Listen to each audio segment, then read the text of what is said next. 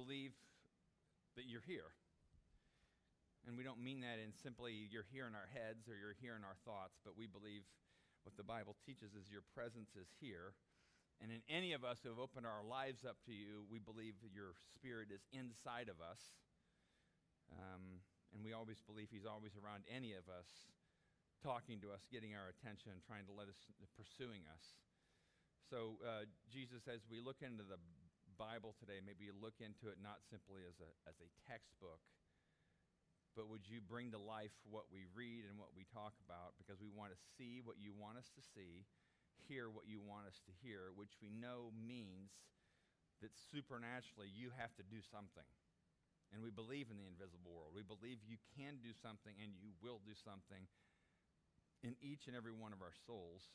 Um, we even pray for the small children and babies downstairs. We believe they're capable of having some kind of interaction with the Holy Spirit. So we even pray that you would pour out your Spirit on those, uh, on the children downstairs as well as those who are working. And we ask this all in Christ's name. Amen.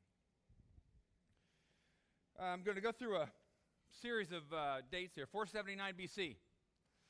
It's the date that Confucius died of natural causes. He's buried in Shandong province in China. 483 BC. It's the day that Buddha died. Natural causes, age 80.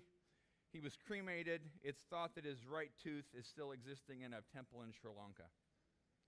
322 BC. It's the day that Aristotle died of a stomach disease. He's buried near Athens next to his wife. June 8th, 632 AD. Date Muhammad died. He died in the hands of one of his, in the arms of one of his wives died from a fever. He's died and he's, and he's buried in Medina, Saudi Arabia today. February 18, 1546, Protestant reformer Martin Luther died at age 62. He's buried in Wittenberg, Germany. December 14, 1799, George Washington died of acute laryngitis at age 67. He's buried in Mount Vernon, Virginia. June 27, 1844, Joseph Smith, the founder of Mormonism, killed by a mob, died uh, buried in Nauvoo Township, Illinois. April 19, 1882, Charles Darwin died of congestive heart failure. He's buried in Westminster Abbey, London. August 25, 1900, Friedrich Nietzsche, the philosophical uh, foundation of Nazism, died from pneumonia. He's buried in Röcken, Germany. January 30th, 1948, Gandhi, uh, one of the more famous kind of Hindus of our generation. He was assassinated in New Delhi. He was cremated. There was controversy from his family what to do with the ashes. The ashes were poured out uh, only six years ago in 2008. November 22nd, 1963, John F. Kennedy died, Arlington, buried in Arlington National Cemetery, Virginia. April 4th, 1968, Martin Luther King assassinated He's buried in a National Historic Site in Atlanta. June 5th, 2004, uh, Ronald Reagan died of pneumonia. He's buried at the Presidential Library in California. This next one, I have an asterisk by it, August 16th, 1977. Who died that day? The asterisk means there's a question about it. Yeah. Elvis. The asterisk is because we don't know if he really died or not. We don't know. Um, actually, he's died of an overdose. He's buried in Graceland, Memphis, Tennessee. So, all these people, I could have gone through a whole lot more. Great thinkers, religious leaders, social activists, great teachers. Um, they're all dead, they're all buried. And then we have this unique individual that we gather because we're Christians, Jesus Christ who we don't know exactly the year, but it's thought around 30, you know, 30 AD when he died, 31. We don't know exactly. And uh, of any great thinker, great social activist, great leader, great teacher in history, um, there's no one that's even, even claimed to be resurrected. Now, whether you believe he actually resurrected is something we're going to talk about today, but there's no even a claim of that. So, right away, Jesus is already unique because there's a claim from his followers, which would be many and most of us, that he's not buried where he was buried. He died, but he's resurrected. So we're going to look at that today because that's what Easter is. It's not, we're not just a religion celebrating one of our religious holidays, holy days. We actually believe that Jesus holds an incredibly unique and exclusive position in all of history.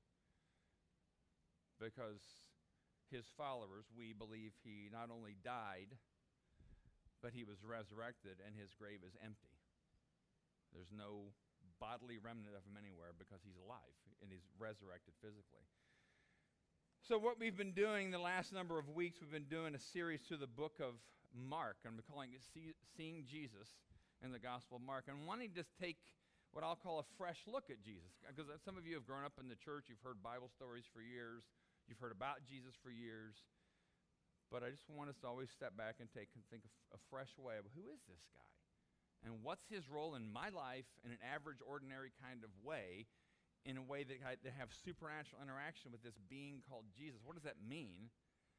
And what is, where does Easter even play a role in that? So we've been going through the book of uh, Mark. So, of course, we skipped ahead last week to the Sunday called Palm Sunday. It's when Jesus entered into Jerusalem which was the Sunday before his arrest and crucifixion on the Friday after that. And so we're going to be looking Mark chapter 15 and 16 and just look at a unique part of the story. Um, and so here's some of the things I've said about Jesus up to this point throughout the, this series in Mark. So just hear me when I talk about, when we've talked about Jesus, all right? Jesus is powerful, terrifying, and amazing. These are all the things he's known as so far in the book of Mark. He's explosive, he's fierce, he's focused, he's confrontational, controversial, and supernatural. He's never hurried, never manipulative, never selfish. He's truthful, blunt, and disruptive. He's courageous enough to say what everyone else knows but won't say. He's playful, he's witty, he's dynamic. He's sensitive, compassionate, and incredibly kind. He's brilliant. He's wildly free and absolutely holy. He's full of truth, full of mercy. He's misunderstood. He's rejected. He's mocked. He's tortured. He's crucified. And now this incredible man is dead. So, up until this point, Jesus has, he's incredible. You just read the book of Mark, it doesn't read like a, a, of a soft poem. It reads like this incredible kind of almost orchestration of drums and confrontation and miracles and power and demons being cast out, people being healed, and Jesus going straight head on with the religious establishment and really ticking them off. But now he's dead. And again, remember, and I'll, we'll read the section in a second here. This was the Gospel of Mark was written by John Mark, who was a traveling companion of Peter, who would have been an eyewitness to these things. Peter actually shows up in the story. John Mark was not an eyewitness, so Jesus died in about 30. So, up in, uh, for the next number of decades, it was orally passed on. And then around 60 or so AD, a lot of the disciples, the original eyewitnesses, were dying off, mainly because they were being martyred because they kept talking about this Jesus who was raised from the dead, who's the king of the world. And it wasn't really, didn't really play well anywhere in the world at that time. And so the, the, the, the, followers of Jesus were like, can somebody write this down? We want to know what happened. And specifically in this case, there were followers of Jesus in Rome who were asking, we, we want to see that we, we kind of, one of the questions probably was, did he really rise from the dead? Because the Christians in Rome at that time were undergoing persecution. It was t- life was getting tough for them. It wasn't really popular to say you followed Jesus, let alone you followed Jesus who had risen from the dead. So, to some degree, those Christians are wanting to know is this really what happened? Because otherwise, we're wasting our suffering if it wasn't really true. So, will you tell us, will you recount the life of Jesus for? So, John Mark, again, who had probably got most, if not all, of his oral accounts from Peter, who was an eyewitness to these things, he writes it all down. And that's what the Gospel of Mark is. It's, it's John Mark's accounting from what he understood in oral history of Jesus' life death, and resurrection. All right. So here we'll, we'll jump into uh, John, uh, Mark chapter 15. And to do this, we're going we're gonna highlight on one particular person. We'll introduce him early in the story here. So, Mark chapter 15, go to the next slide. So, Jesus has died. He's dying on the cross. Uh, we skipped all that. I'm not going to, the torture scenes, I'm not skipping it because I don't want to talk about it, but this we're going to jump ahead. And so this is the cross is Jesus, the two thieves, all kinds of, uh, you know, death groans, blood, all the stuff that's kind of gory. And this is what the Bible, to all of Jesus' followers, the male followers, had all kind of fled. We all we know that John, one disciple, was at the cross. The rest of them um, no longer had any courage to hang around. They were afraid.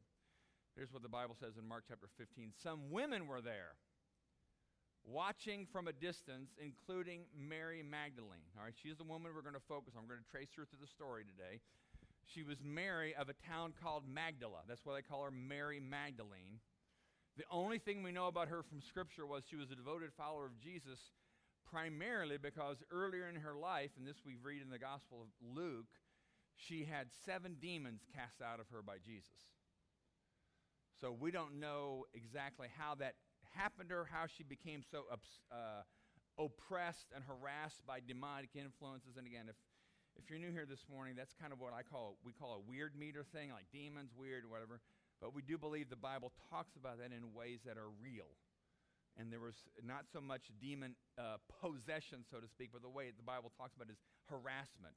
It's demonized. It's like, but there were, so this woman had a horrible life. You can imagine that, you know, what her life was like being uh, harassed by seven demons. Um, joy was probably non existent in her life. Her life was, in, those people were, they were seen as insane.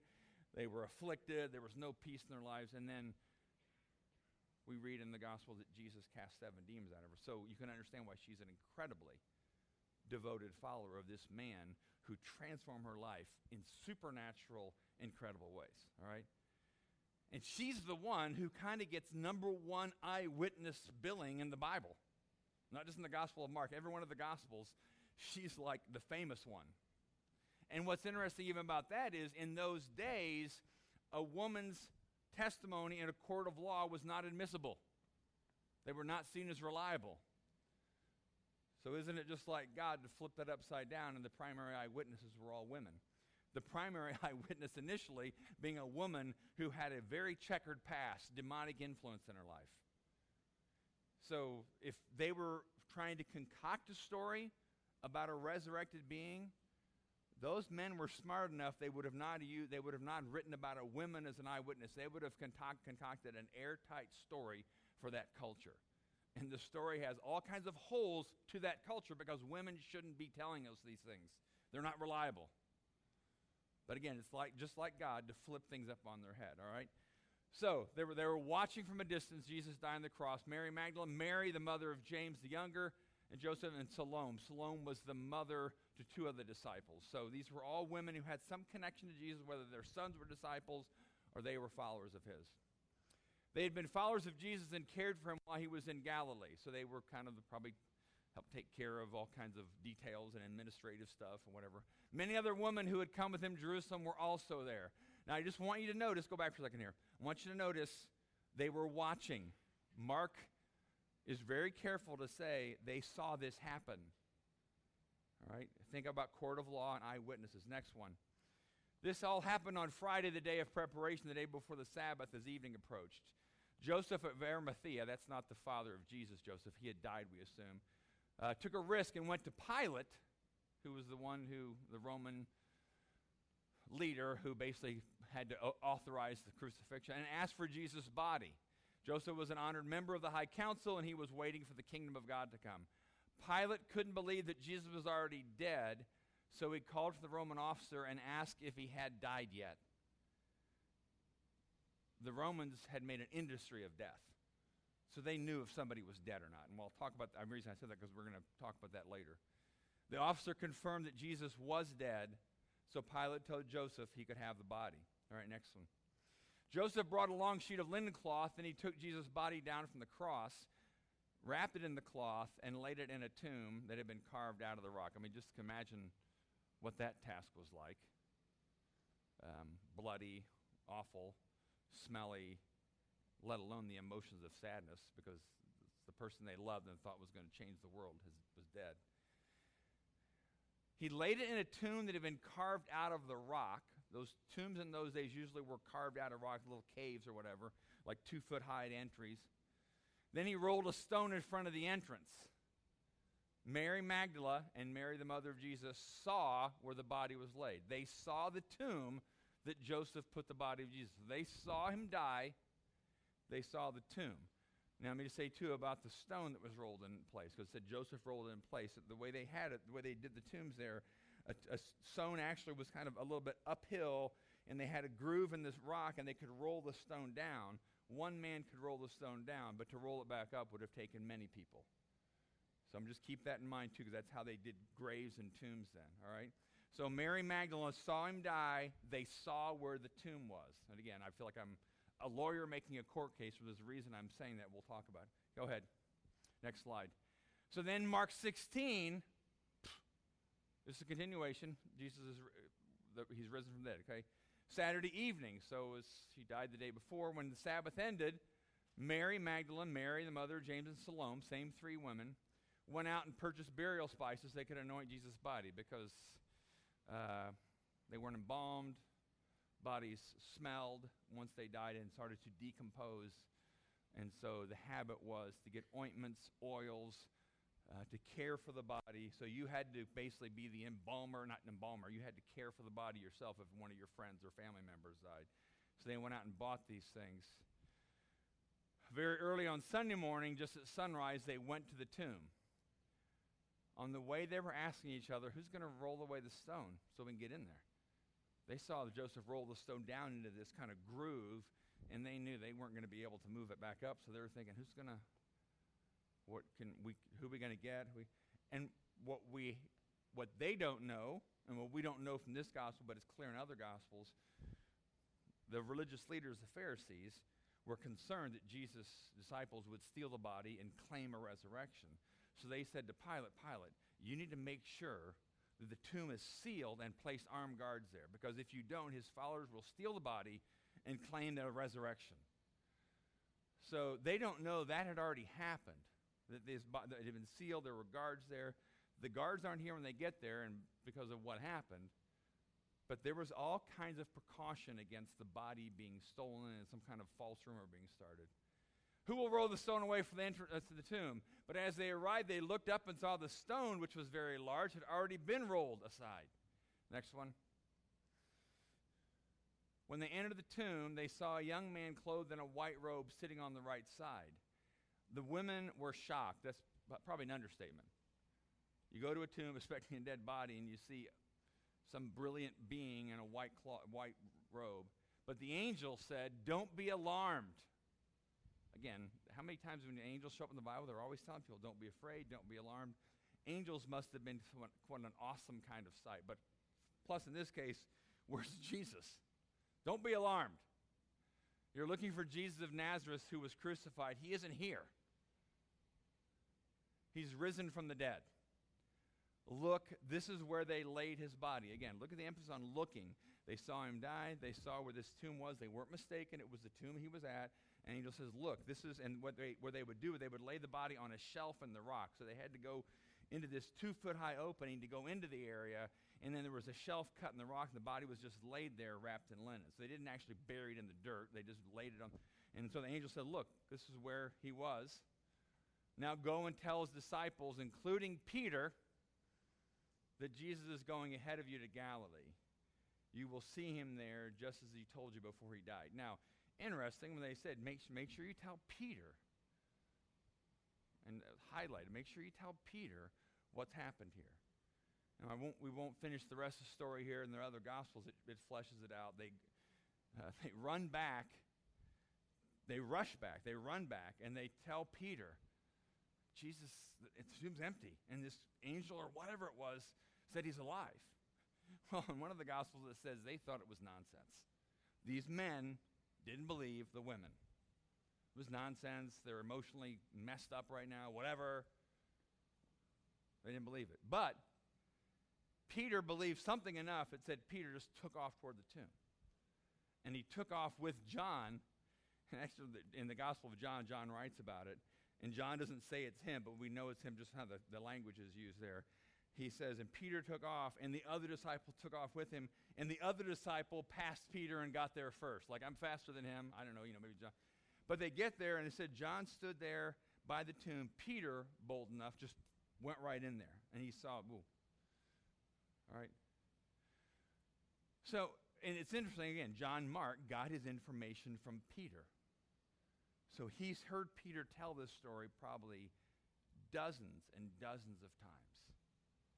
And again, it's interesting to note what's been passed on is the women saw him die. They know he was dead because they heard what Pilate had said. Is he dead? Yes, he's dead, the Roman soldiers say, who were good at knowing people who were dead. They saw where his body was placed, so there's no mistaking. They weren't at the wrong grave. And they saw that it was empty. So, specific, very specific eyewitness accounts. Again, if it had been made up, if you and I were going to make up a tale of resurrection, we would have been a little more airtight than that. We wouldn't have used women, other things would have gone on. All right?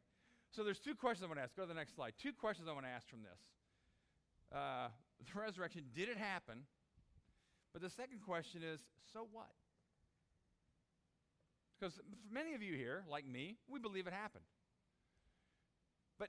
Then the question following is, well, if we do believe it happened, shouldn't that change something about how we do our lives? So the first part was, so what? I mean, first part, how did, did, it, did it really happen? All right?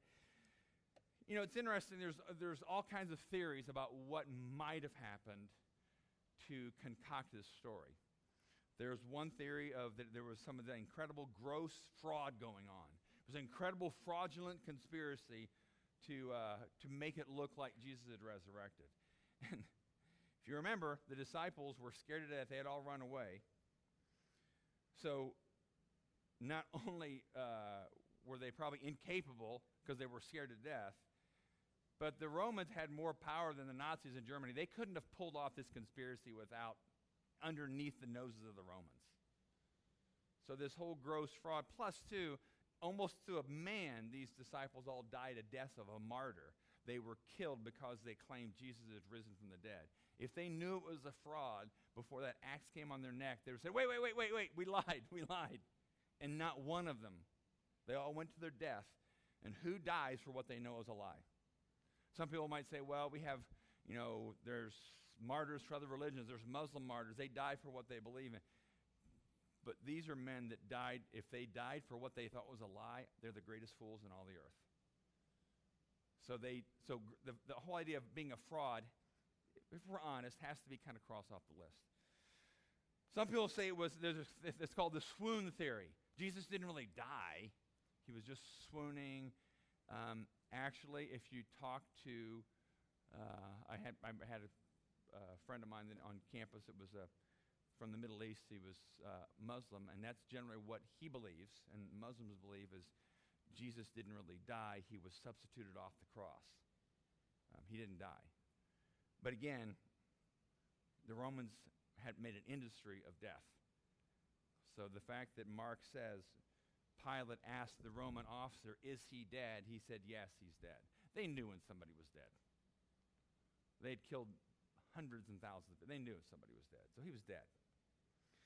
Other people say, well, there's this statement called the vision hypothesis. They so much wanted to believe Jesus was risen from the dead, it was kind of a mass hysteric hallucination that all these followers of Jesus were sucked into. They, they believed so badly that he was risen from the dead that uh, they, they started writing like it was true. Keep in mind, they didn't really expect this. Jesus had talked about him being risen from the dead. The disciples didn't expect it. They all took off and hid. They were scared to death. They didn't expect this to happen. So to propose there was this incredible, you know, mass hallucination, mass psychotic uh, event that's kind of a stretch too. The last and one of the more recent issues that people often say was, well, he was resurrected in their shared memories. It's almost as if somebody were to, you know, people do things today in the shared memories of Martin Luther King.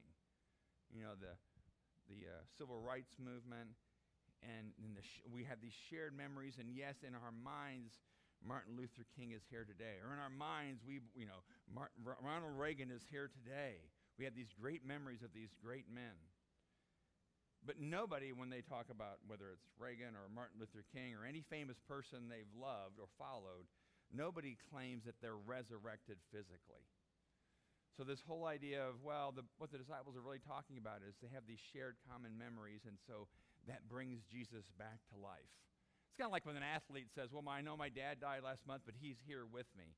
Well, that's kind of a shared memory. That's not resurrection. They're not saying my father is physically on the field next to me. So, and again, you might have other objections if you're a person who wants to be a thinker, which we all want to be thinkers. Jesus never said the Bible never tells us to check our minds out at the door. We have to be thinkers about these things. But a lot of the accusations of what could have happened, if you think about it, don't hold as much water as, you think. Now, the other possibility, this was interesting because just yesterday in the paper, in the Bloomington paper, there was an article written by, I think it was a local pastor. I'm not going to say who it was because I don't know the man, I don't know all of his motives. But he was writing about the part of the story of the crucifixion where uh, Pilate, and he was talking about how too many times we make the Bible an idol. We worship the Bible. And he was talking about the place where Pilate says, I wash my hands of this man Jesus. Because Pilate said, I don't find anything wrong with him. I'm washing my hands. And so he said to them, What do you want to do? And they said, We want to kill him. We want to crucify him. So this author from this article in the paper yesterday basically says, uh, well, they wrote that in the story Matthew, Mark, Luke, and John. They wrote that into the story because they really wanted to blame the Jews for Jesus dying. They didn't want to blame the Romans. They wanted to blame the Jews, even though the writers of the gospel are Jews. And this was really an anti Semitic kind of addition to the story. And this is what the writer says about the Bible account no reasonable and sensible person could conceive Pilate doing what the Gospels describe. In other words, we can pick and choose what you want to believe in the Bible. Yeah, I don't think a reasonable or sensible person would believe that Pilate would have done. I don't believe a reasonable or sensible person would believe that Jesus actually rose from the dead. I don't believe a reasonable or sensible person saw Jesus eat food after his resurrection. So there is that general thing of, okay, are we concerned about being perceived as reasonable and sensible by the rest of the culture? If that's your driving concern, then you can choose to pick and choose what you want to believe in the Bible. Thomas Jefferson did that. He actually cut the Bible up as to what he liked and what he didn't like. But it seems like the Bible gives us the option of either, yes, we believe this is true, not maybe like in a nitpicky every single, but in the general consensus of the details that are given, we believe this is true. And it, the unified voice of the New Testament is Jesus was physically risen from the dead. But yet, this was a pastor in the article in the paper yesterday. Well, no reasonable or sensible person would believe that some of these details because the disciples had other agendas that was going on that shaped their account of the details. They had no agenda. They were a bunch of they were a bunch of cowards initially. So, in that sense, I, I, again, there's a longer conversation. If you're not sure if Jesus rose from the dead physically, that's another conversation. I'd love to have more with you, but that's, in, in essence, okay, he rose from the dead. But most of you here probably came here thinking, well, yeah, I already thought that. But then the question becomes this okay, why does it matter? Well, if I'm a follower of Jesus and I believe Jesus was risen from the dead, okay, well, because of that, I get to go to heaven after I die, and I get resurrected. That's a true statement but that's not the primary statement that the Gospels or the rest of the New Testament explain why it matters. Because if it only matters, Jesus didn't come simply to get you into heaven after you die. Yes, that's part of the gospel message, but he came to give you a new kind of life on this earth now. And what's interesting in the New Testament, let me just read a few passages where it talks about where people, the, the Bible talks about since Christ was raised from the dead, what's different about us? Not just belief, not just our different beliefs, but what's different substantially about you and I and our lives on an everyday, ordinary basis, all right? In Romans chapter 6, the Apostle Paul writes this And just as Christ was raised from the dead by the glorious power, power is going to be the key word here, the word power, because that's how, why it matters. Christ was raised from the dead by the glorious power of the Father now we may also live new lives. Since we've been united with him in his death, we will also be raised to life as he was. We know that our old sinful selves were crucified with Christ so that sin might lose its power in our lives. We are no longer slaves to sin, For when we died with Christ, we were set free from the power of sin. So the resurrection matters because something happened that now we have access to a power that we can say no to sin. We can say no to pornography. I can say no to getting back at somebody with revenge. I can say no to being stingy instead of generous. And it's not willpower, it's a supernatural ability because the Spirit of Jesus is alive in us. In us. So it matters because there's power that now becomes accessible to us, human beings with flesh and blood. There is power available to us. And now Paul says to us, you can, we're not a slave to sin anymore. You don't have to sin. You have power not to, and it's not simply grit your teeth willpower.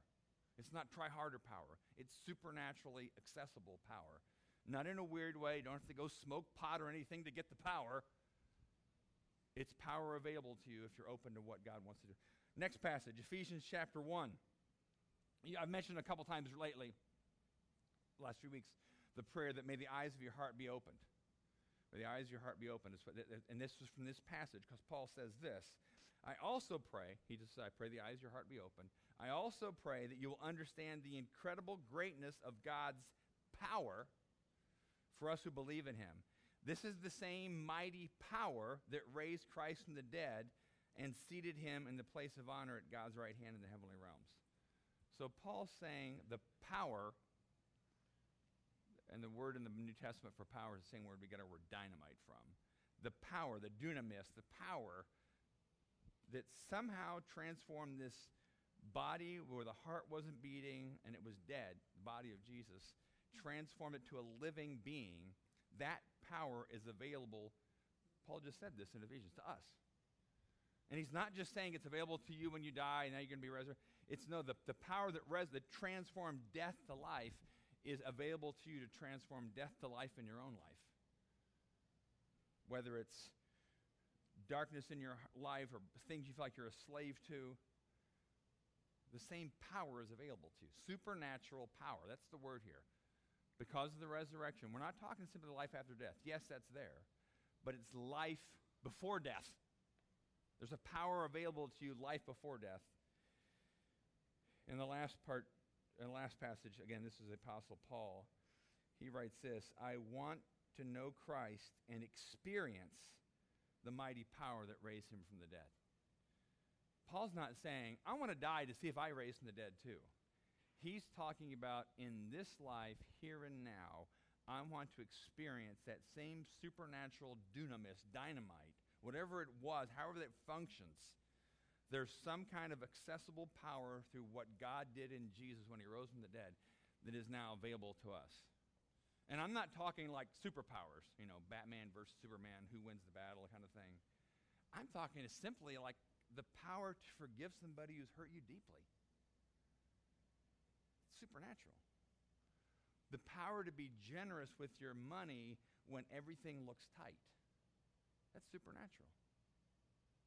The power to say no to pornography or other addictions that promise you life, but in the end suck you into death. If you've been stuck in any of those kind of chains of sin, you know you need supernatural power to say no to those things. It's not simply an exercise in willpower. It's not just simply stop it. Why don't you stop drinking, stop pornography, stop your drug addiction? You know that doesn't do it for you. You need supernatural ability outside of yourself, brought inside of you through the Holy Spirit, that gives the ability to say, you know what? I'm not going to do that. And it's not as simple as a decision. It's not willpower. It's, it's always being open to what, how the Holy Spirit wants to work in you.